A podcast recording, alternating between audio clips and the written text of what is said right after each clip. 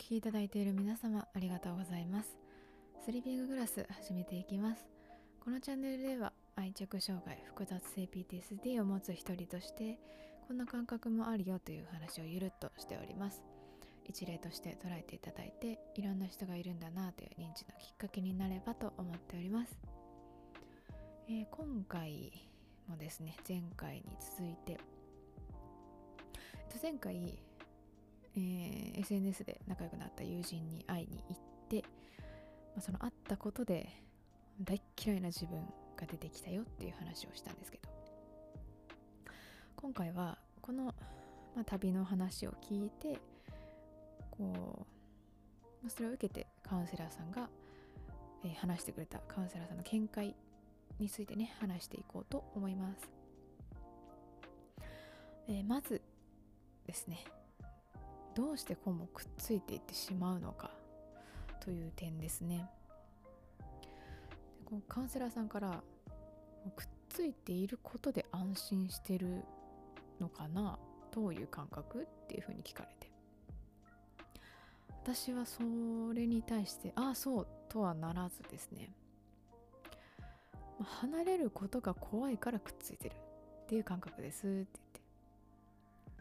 少しでも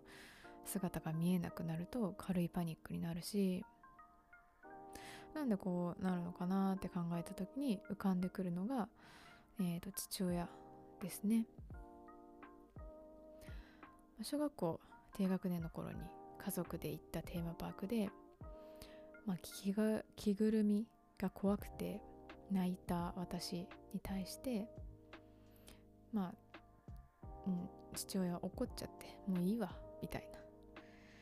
怒って呆れてしまってその場から立ち去ってしまったんですね、まあ、結局その日もう日が暮れて夜になるまで別行動でその間父が何をしてたのかっていうのは未だに知らないです。うん。まあ怖くて聞けないですし。ひょっとしたらその人が離れていくリアルにこう見捨てられて離れていくっていう感覚がトラウマとして残ってるかもしれないと。父親と同じものを見なければならない。同じ意見を持たなければならない。そばにくっついていればその差も少しは埋められるんじゃないかみたいな。父親と違う行動をとっちゃいけないとかね、まあ、振り返ってみるとですね私はこう人とどこかへ一緒に出かけた時に自分の興味の惹かれるまま自由に動いたみたいな記憶がほとんどないです。ほとんどありません。常に誰かのそばについて常に誰かの望む通りに動いているような感覚もありますしうん。まあ父親に恐怖がある一方で母親に対しては機嫌を取られたりコントロールして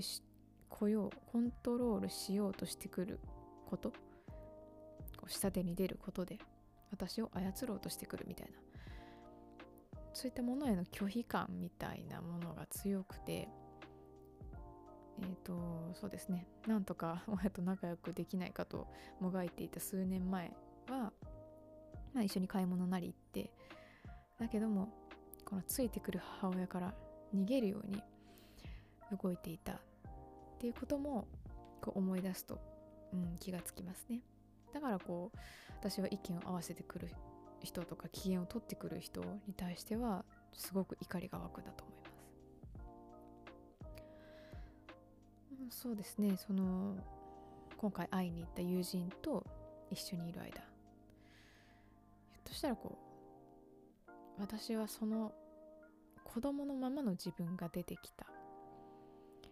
っと、子供帰りを起こしていったんじゃないかっていうふうにカウンセラーさんが分析をしてました。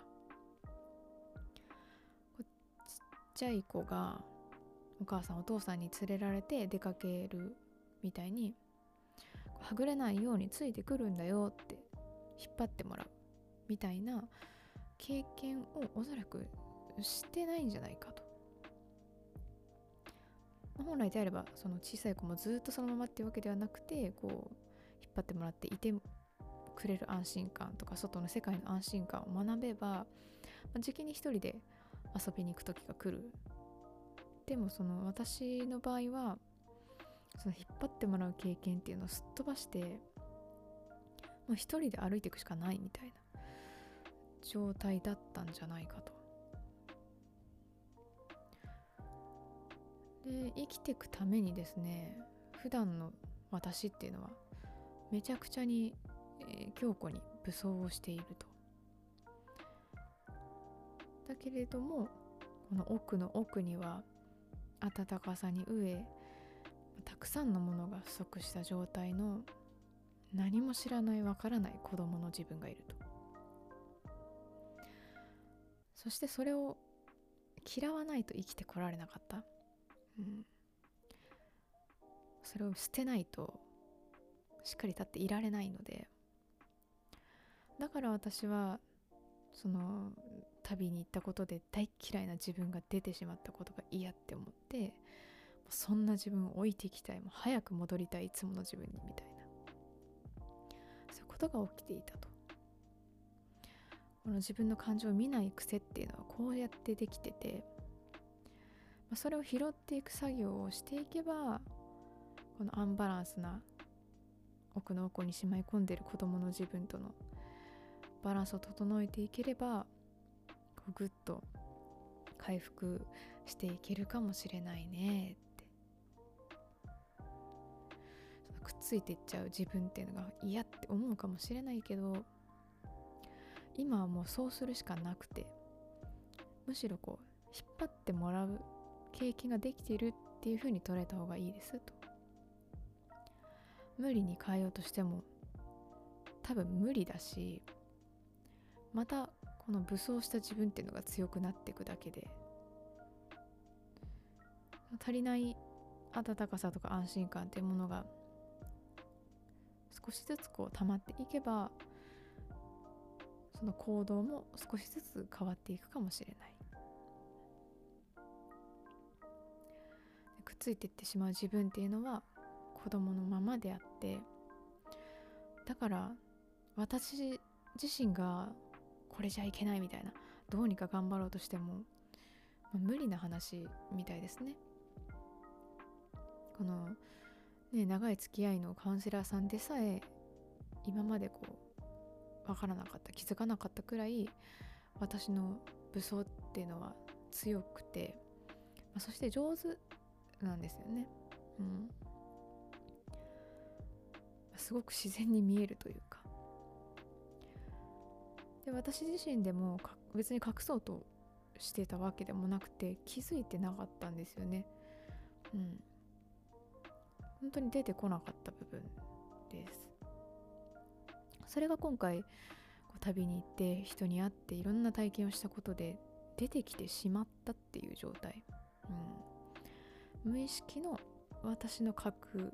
の部分なんだろうなと。カウンセラーさんも驚いててあ今までの方向とはまた違う治療が必要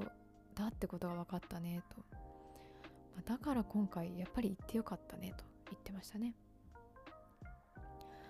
この継続的にカウンセリングをして話をしてても私のようにこう強固に大人の自分が作られてしまっている人ってのはどうしても見えない部分があるようです。うん。だからまあやってみてどうなるかどういう反応が起きるかその都度話をしてじゃあ次はこうしてみようってまたトライしてみるそうやってこう少しずつ調整して経験して回復に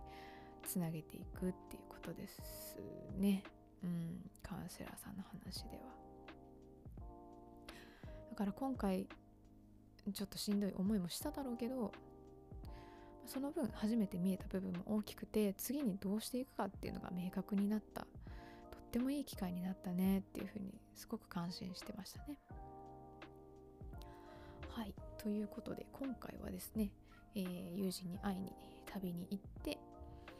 まあ、そこで出たくっついてってしまうっていう癖について、えー、カウンセラーさんの見解を話してみました。